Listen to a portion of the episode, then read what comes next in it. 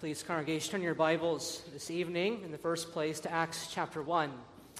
Reading the first place from Acts chapter 1 before reading also from Revelation 22, after which we'll also read a few questions and answers from our catechism.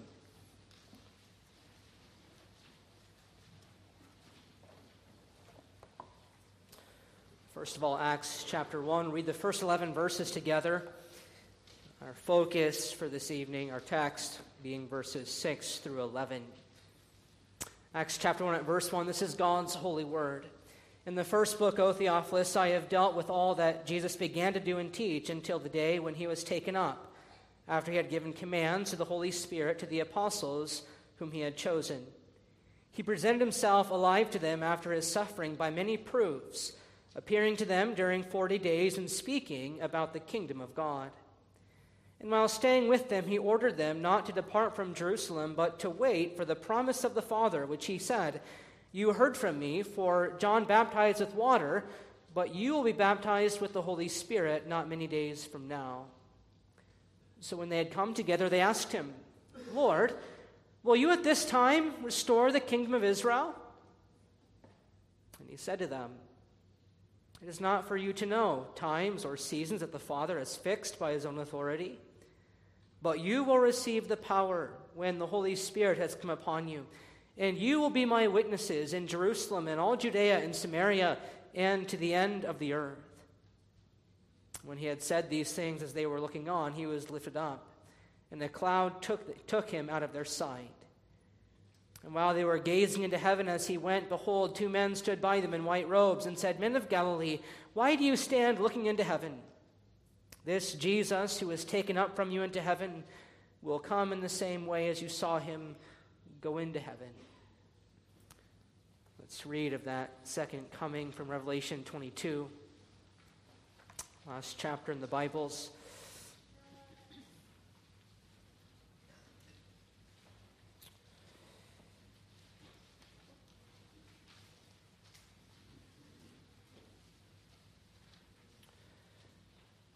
Revelation 22 at verse 1. Then the angel showed me the river of the water of life, bright as crystal, flowing from the throne of God and of the Lamb to the middle of the street of the city. Also on either side of the river, the tree of life with its 12 kinds of fruit, yielding its fruit each month. The leaves of the tree were for the healing of the nations.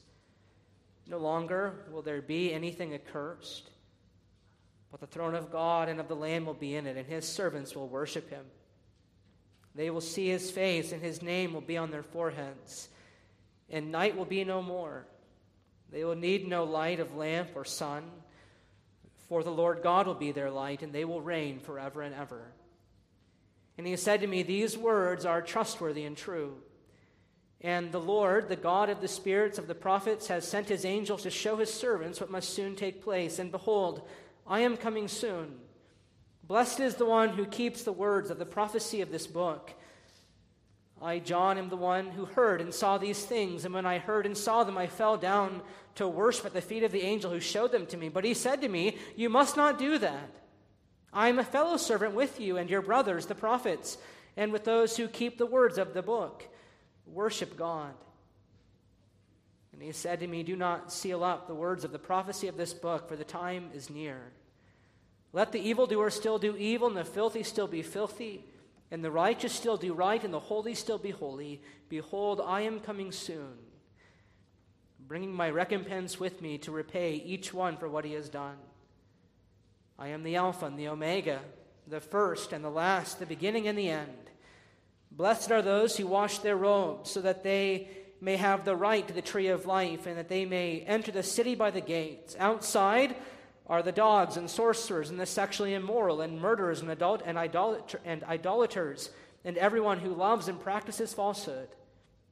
I, Jesus, have sent my angel to testify to you about these things for the churches. I am the root and the descendant of David, the bright morning star.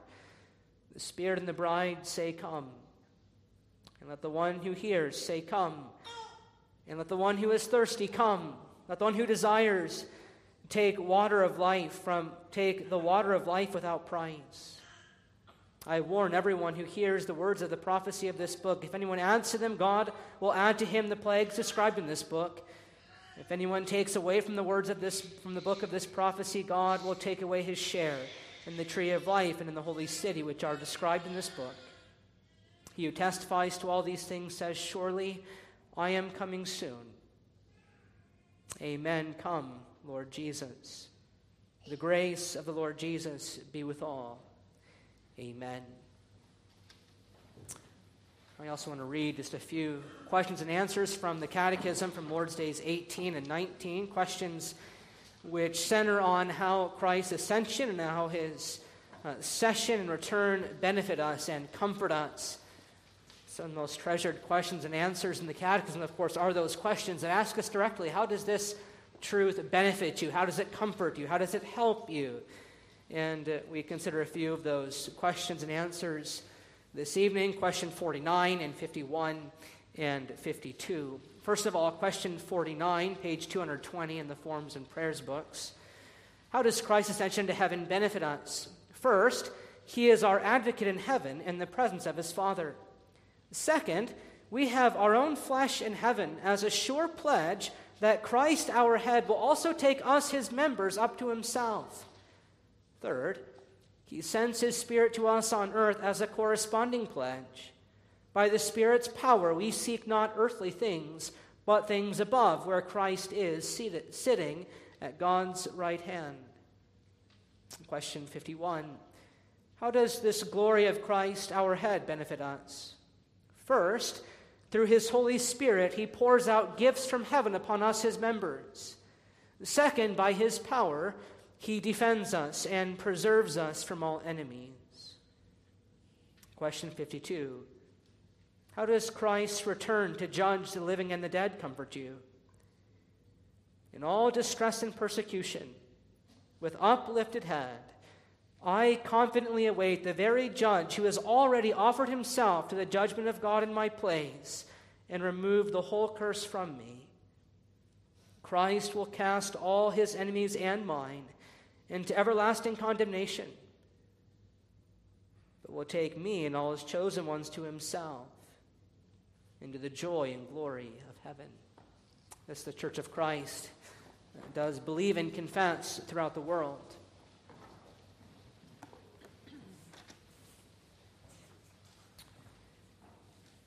Dear congregation of the Lord Jesus Christ, one of the reasons that celebrating the ascension of Christ is such a blessing for us is because doing so invites us to, to ask the question what is Jesus doing for us now? What is Jesus doing for us now? You see, boys and girls, when Jesus ascended into heaven, he did not go there merely to, to sit on his hands and do nothing.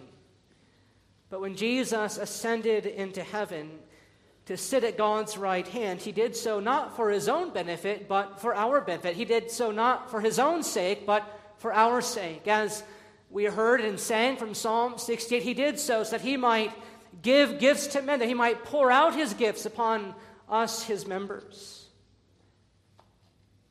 Christ ascended into heaven in order that we might have an advocate nor that we might have an intercessor, a mediator to, to plead our cause and we've given into sin, to, to plead it before his Father to forgive us and to cleanse us of all our unrighteousness. He ascended into heaven to protect us, to keep us safe, to guard us from all our spiritual enemies. Christ ascended into heaven for our sake. And so the ascension is really every bit as worthy of our celebration as is his birth, as is his crucifixion, as is his resurrection. The ascension is our guarantee that the Father has been pleased in all Christ's works. It's our guarantee that just as Christ's flesh is in heaven, he too will take us to be with him in heaven.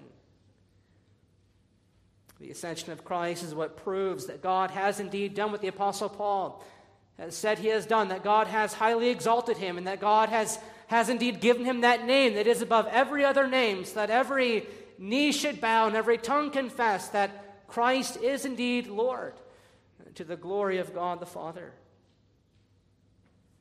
And so, whereas, boys and girls, we celebrate on Christmas the birth of Christ, on Ascension Day we celebrate the coronation of Christ, the, the coronation of the King. Ascension Day, as Coronation Day, marks the reality that, that a new era has begun. The era of the King of Kings and Lord of Lords, the era of kingdom victory, the era of, of kingdom conquest, the era of the, of the Holy Spirit serving the King and bringing the gospel to the nations. A new era, a new age has begun. And this congregation is the believer's confession. King Jesus is on the throne, sovereignly ruling over every human affair, and King Jesus is coming back. He is coming back not only to judge the living and the dead, but he's coming back to, to take his church to be with him in the joy and glory of heaven. And so, we can, and so what we confess here in the Catechism, we read here in Acts chapter 1, Revelation 22, is incredibly relevant. It ought to have a a profound impact on how we see the world and on how we see our place in the world. Because if Jesus really is who the Bible says he is, and if Christ really is where the Bible says he is, namely seated in heaven at the right hand of God, then he's worthy. Then he's worthy of your worship. Then he's, he's worthy of your praise, as we heard in our call to worship as the elders fall down and, and worship Christ the King. If Christ really is there as he is, then he is worthy of our worship. He is worthy of, of all that we have and all that we are. This, in part, is why we've indeed come together this evening to remind ourselves once again that, that Jesus is a king worth living for. Jesus is a king who's who's worth devoting your life to. He is a king who is worth all your love, all your service, all your worship, all your praise. He's worthy. Worthy because there's no other king like him in all the world. He, as King of Kings and Lord of Lords, is unmatched, not only in his glory, but also in his grace. And so we do well to consider this evening the glorious ascension of Christ. This evening we're reminded that that Christ's coronation, his ascending into heaven and receiving that crown of glory, that Christ's coronation is indeed for our comfort. That's what Luke would have us to see here in Acts chapter 1. He's, he's written, or that we might take to heart the knowledge that, that Christ is on the throne, that Christ wears the crown of glory not just for his own sake, but for our sake, to, to show that the Father rules all things through him and that he is governing and protecting his church, working all things together for good. But we note in the first place that Christ's coronation is preceded by his commission. That's what we discover in verses 6 and 7. We read at the start of Acts that, that after Christ was raised from the dead, he appeared to his disciples. And, and in the course of those 40 days, those, those six weeks, he spoke to his disciples about the kingdom of God. I trust you'll recall from throughout his earthly ministry, that the coming of the kingdom was one of the primary themes, if not the central theme of Christ's ministry. The kingdom had come. That's how Mark uh, shows Christ beginning his ministry by, by proclaiming, The time is fulfilled, the kingdom of God is at hand, repent and, and believe the gospel. And throughout the Gospels, we see that this kingdom which Christ proclaimed was indeed unlike any other kingdom in all the world. Because Christ's kingdom was a kingdom that brought about salvation and life, it was a kingdom that proclaimed liberty to captives and recovery of sight to the blind. It was a kingdom of healing, a kingdom of grace and, and restoration. It was a kingdom that brought about restoration between God and rebel sinners like us. There was no other kingdom like his kingdom in all the world. This was the kingdom that Christ spoke about before his death, and this was the kingdom that Christ likewise spoke about after his resurrection. And so we read in verse 6 that when they, that is, the disciples, had come together, they asked him, Lord, will you at this time restore the kingdom of Israel? Perhaps now that Christ had had conquered death. Perhaps now the time had finally come for the kingdom to, to come in all its fullness. Perhaps now the time had, had finally come for the kingdom to be restored to Israel. Perhaps those, those glorious days gone by, those glorious days still living in, in their memory, those glorious days of King David and, and King Solomon, when the law of the Lord was the law of the land, perhaps those days were finally upon them. Perhaps the kingdom was finally coming in all its fullness. And so they ask, Has the time come? Lord, will you at this time restore the kingdom of Israel? How does Jesus respond to their question?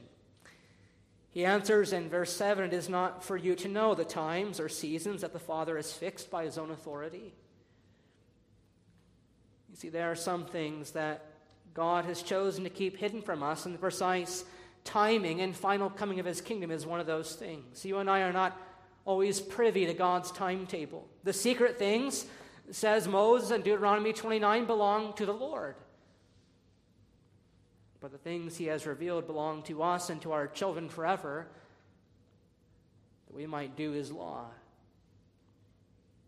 Jesus does not tell his disciples the mystery of the kingdom's final arrival, but he does tell them their mission. What does he go on to say in verse 8? He says, But you will receive power when the Holy Spirit has come upon you, and you will be my witnesses in Jerusalem and in all Judea and Samaria and to the end of the earth.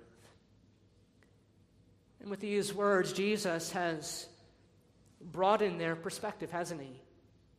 He's, he's shown the disciples, again, that the, that the realm of his Christ kingdom is, is not going to be limited or confined to the boundaries and borders of Israel, but, but Christ says that these disciples are to be his witnesses to the ends of the earth.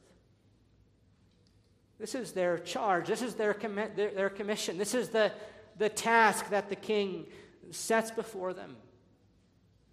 That, as Matthew puts it in the well known Great Commission verses in Matthew 28 Go therefore and, and make disciples of all nations, baptizing them in the name of the Father and the Son and the Holy Spirit, and teaching them to, to observe all that I have commanded you. And lo, I am with you always to the end of the age. And this commission we recognize comes as the fulfillment of God's promise so long ago that God had, had promised all the way back to, to in the days of, of Father Abram that I will make you a great name, and that through you, he said to Abram, all the nations of the world will be blessed. God had spoken similarly through the prophet Isaiah when Isaiah said, uh, when the Lord said to Israel through the mouth of Isaiah, And I will make you as a light for the nations, that my salvation may reach to the end of the earth. Isaiah 49, verse 6. This commission from Christ comes as the fulfillment of and the answer to this psalmist's prayer in Psalm 67 O God, that all men praise you, that all the nations sing, and in every land let praises and songs of gladness ring. In the Great Commission, you see Christ lays claim to the universe. That's that's how, how wide, that's how expansive is, is the scope of his reign. His, his mission map covers the entire earth. As Paul says in Philippians 2, every knee therefore must bow. Every tongue must confess that he is Lord, if not willingly in this life, then, then unwillingly in the life to come. And so, as the church carries out Christ's mission in the present day, as ministers and, and church planters proclaim the gospel of the kingdom, and as we ourselves bear witness to what Christ has done in our own lives, we bear witness to our children and to our friends and our neighbors and our coworkers, we do so recognizing that, that the ones whom we, to whom we give that witness are those upon whom Christ has already made his claim. Christ has already claimed the nations, summoning all men everywhere to repent and, and to believe the gospel. His kingdom has transcended the borders and boundaries of Israel. And that's what he wants his disciples to see here that the message of salvation is not just for Israel, but for the whole world. And so he says, You will be my witnesses in Jerusalem and in all Judea and Samaria and to the end of the earth. And this, you may, know, you may know, is more or less the layout or, or the outline of the rest of the book of Acts. Chapters 1 through 7 tell us about, about the gospel being proclaimed in Jerusalem. And then chapters 8 and following tell us about the gospel spreading in Judea and Samaria, and then throughout the entire Roman Empire. For God so loved the world says John, not just the nation of Israel. God so loved the world that he gave his only begotten Son, that whoever believes in him should not perish, but have everlasting life. But notice also how Jesus speaks not only of the breadth or, or of the broadening of the kingdom, but also of, of the deepening of the kingdom. We also learn here that his is a kingdom that's marked not only by a, a wide physical dimension, but also by deep spiritual dimensions. It penetrates into the very hearts of his subjects through the Spirit. For there's only one way in which this kingdom can ever begin to penetrate the hearts of Israel and go beyond the borders of Israel, and that's through the work of the Spirit. And so we see here that tethered to Christ's commission is also the promise of the Comforter, the Holy Spirit, who will, who will come upon them and empower them to, to carry out this commission. For although Christ was returning to his Father, that did not mean that he was leaving his disciples as orphans. He had, he had assured them of that, you'll remember in, in his farewell discourse in the Gospel of John, saying that, And I will pray the Father, and he will give you another helper to abide with you forever even the Spirit of truth, whom the world cannot receive because it neither sees him nor knows him, but you know him. For he dwells in you, with you, and will be in you. He assured them also and the Helper comes, he will convict the world concerning sin and righteousness and judgment. He will lead you in all truth. He assured them of these things.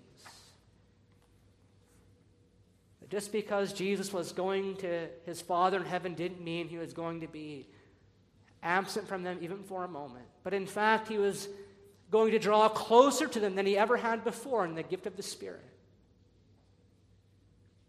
As Dennis Johnson writes on this passage, the only power strong enough to invade and enliven dead rebel hearts is the Spirit Himself.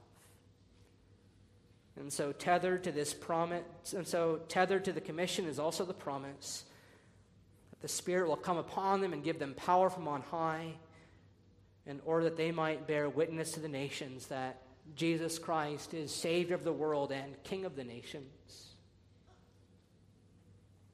And wonder of all wonders, lo and behold, here we are tonight. Here we are by nature, rebels belonging to the rebel army strangers and aliens to the covenants of promise, falling blindly in the power of the air, that the prince of the power of the air, that's who we were by nature.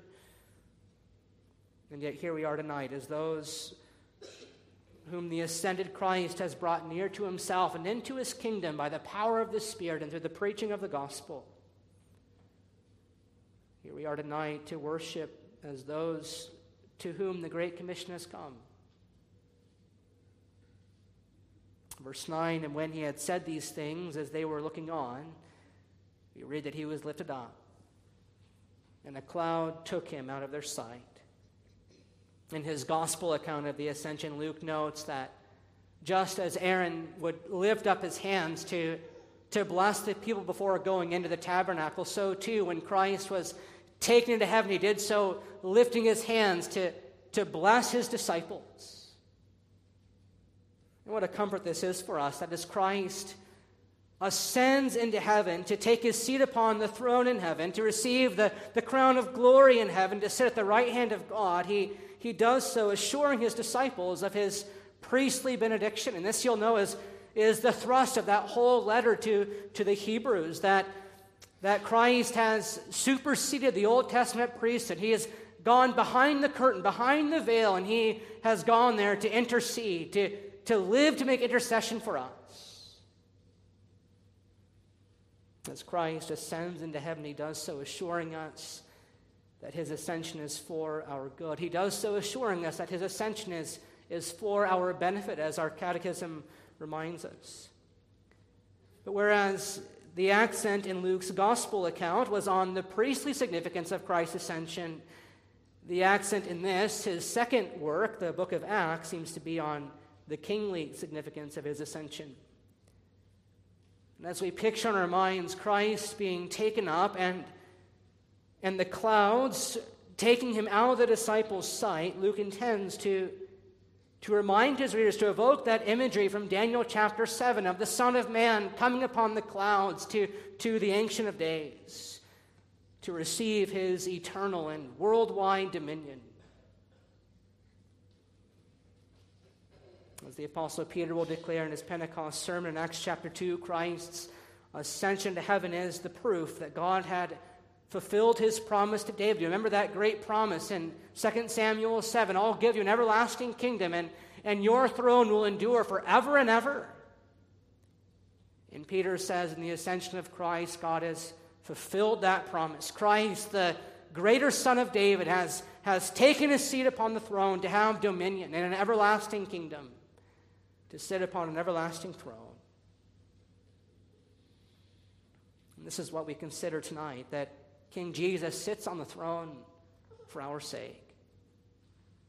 He does so to pour out his Spirit and his gifts upon us, his members, and he now reigns over every human affair. And the good news of the gospel is that our ascended King is indeed as gracious as he is glorious. As our catechism reminds us in Lord's Day 18, we now have an advocate in heaven who pleads our cause in the presence of his Father. As a reminder in Article 26 of the Belgic Confession, were it not for Christ, our advocate, were it not for him, our intercessor, we would have no access to the divine majesty. Were it not for him, we would, we would come to the throne room and find a, a door with a deadbolt locked shut, locked out of the throne room. But in Christ, our advocate, we have access to the Father, access to the divine majesty through this intercessor whom the article says loves us more than anyone else loves us. As a reminder in Lord's Day 19, Christ ascended to heaven to show that he is indeed the head of the church and the one through whom the Father governs all things, and by his power, he defends us and preserves us from all our enemies. As he sits in heaven, he, he answers that prayer, right? Deliver us from temptation, lead us, lead us not to temptation, deliver us from the evil one, that as the Lord's Day 52 reminds us we're so weak that we can't stand on our own, even for a moment, as, as our sworn enemies never stop assaulting us. But the ascension of Christ is the guarantee of our protection from those assaults of the evil one. He governs, He preserves, He protects.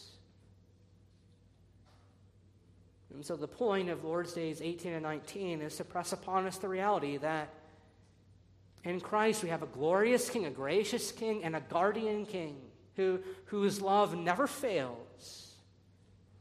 These two Lords remind us that, that Christ is not a, a, careless king. It's not that Christ is, is an ambivalent king who, who doesn't know what's, what's going on in your lives. He's not unaware of your trials or your tragedies or your tears. But in the Lord Jesus Christ, we have a King who knows where we are and how we are.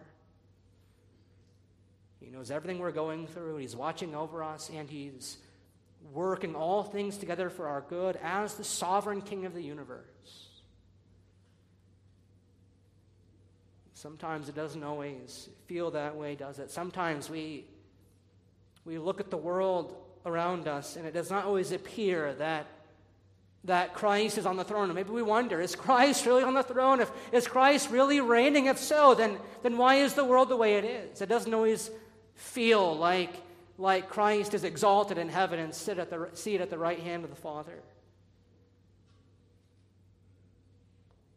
Just like the, the sight of his disciples, our view of Christ and his glory is also obscured by the clouds. We don't always see it.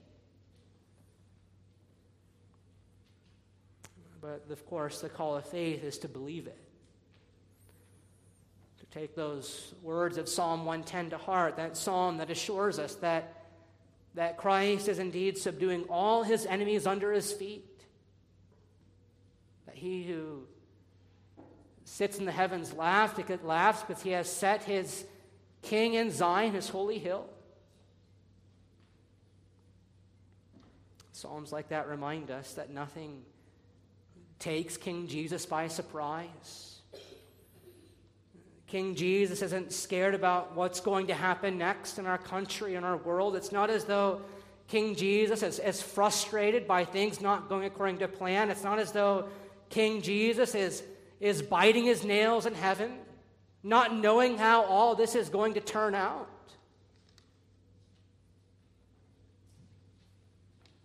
But Christ sits calmly upon his throne. His redemptive plan has not and cannot be thwarted by politicians or political agendas. Can't be thwarted by persecution or peril. But everything is going according to plan. The ascension reminds us that Christ is, is in control, Christ is sovereign over all. God has indeed highly exalted him, and he's crowned him with glory and honor. And so John Calvin writes on this passage from Acts chapter 1 that there is nothing in this world that we have to fear. Yes, it is true, says Calvin, that we are subject to much affliction. But we must not be filled with fear or think only of ourselves. Rather, says Calvin, we must look to our head who is already in heaven, and we must say to ourselves, Weak though I am, there is Jesus Christ, powerful enough to keep me on my feet. Frail though I am, there is Jesus Christ who is my strength. Full of misery I am, but there is Christ in eternal glory. All that he has, says Calvin, the believer can say to himself, He will give me forever, and I will share in all his blessings. This is the believer's confession, this is his comfort. The believers can say, Christ ascended into heaven for me. Christ sits on the throne for me. Christ is coming back for me. We consider that in the last place this evening. Christ is coming back for me. That's our confession. He's coming back for us. So we learn in verses 10 and 11 of Acts chapter 1 and while they were gazing into heaven as he went, behold, two men stood by them in white robes and said, Men of Galilee, why do you stand looking into heaven? This Jesus who was taken up from you into heaven will come in the same way as you saw him go into heaven. And herein lies our greatest hope in all the world. Christ will return from heaven in the same manner in which he went into heaven. He will return in glory. And the question this reality presses upon every one of us is simply this Are you ready? Are you ready for that day? Do you long for that day, for the return of the King?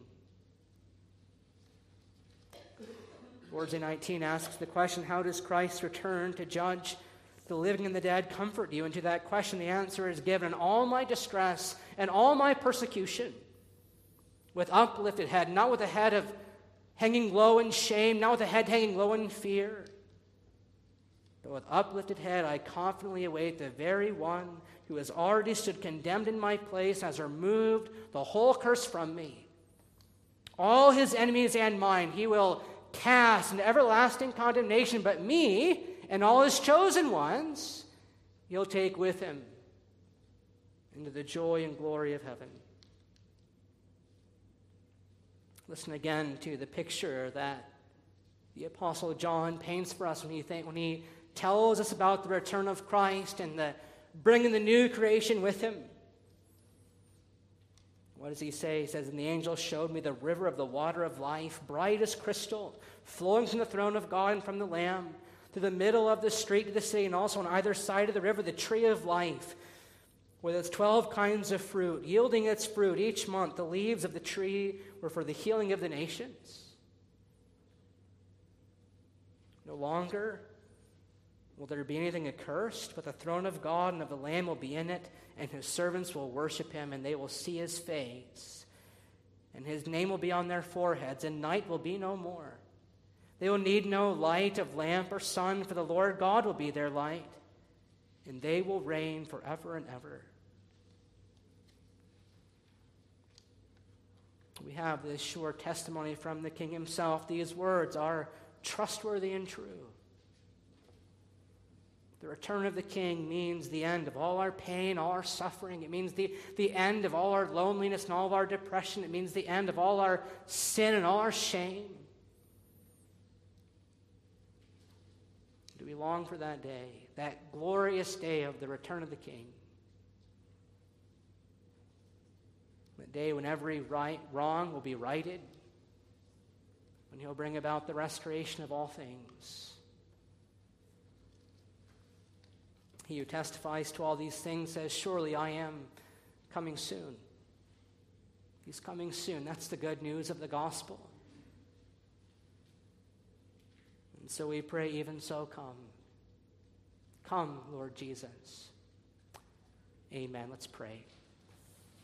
Gracious God and Heavenly Father, we come before you again tonight and we give you thanks that Jesus Christ ascended on high there to be our advocate and to reign over all creation. We thank you, O God, that King Jesus is a glorious king and that he is also a gracious king.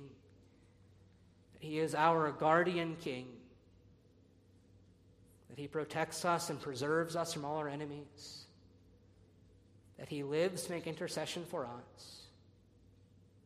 We thank you, Lord, that in the midst of all our trials and tribulations, we have a king who knows everything that we're going through.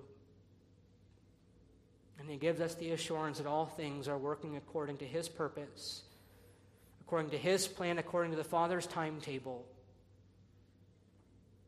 And that the day draws near when we shall see him face to face. Father, we pray for the return of the King. Father, what a glorious thing it would be if on this ascension day Christ would return. If he would return tonight upon the clouds, we might see him in all his glory and all his grandeur and all his grace. But if he tarries, O oh God, we pray that you would grant us faith to live without fear. grant us faith to live for him and to see that he is worthy of our worship, that He is worthy of our praise, that He is worthy of all that we have and all that we are. These things we ask in the King's name and for His sake.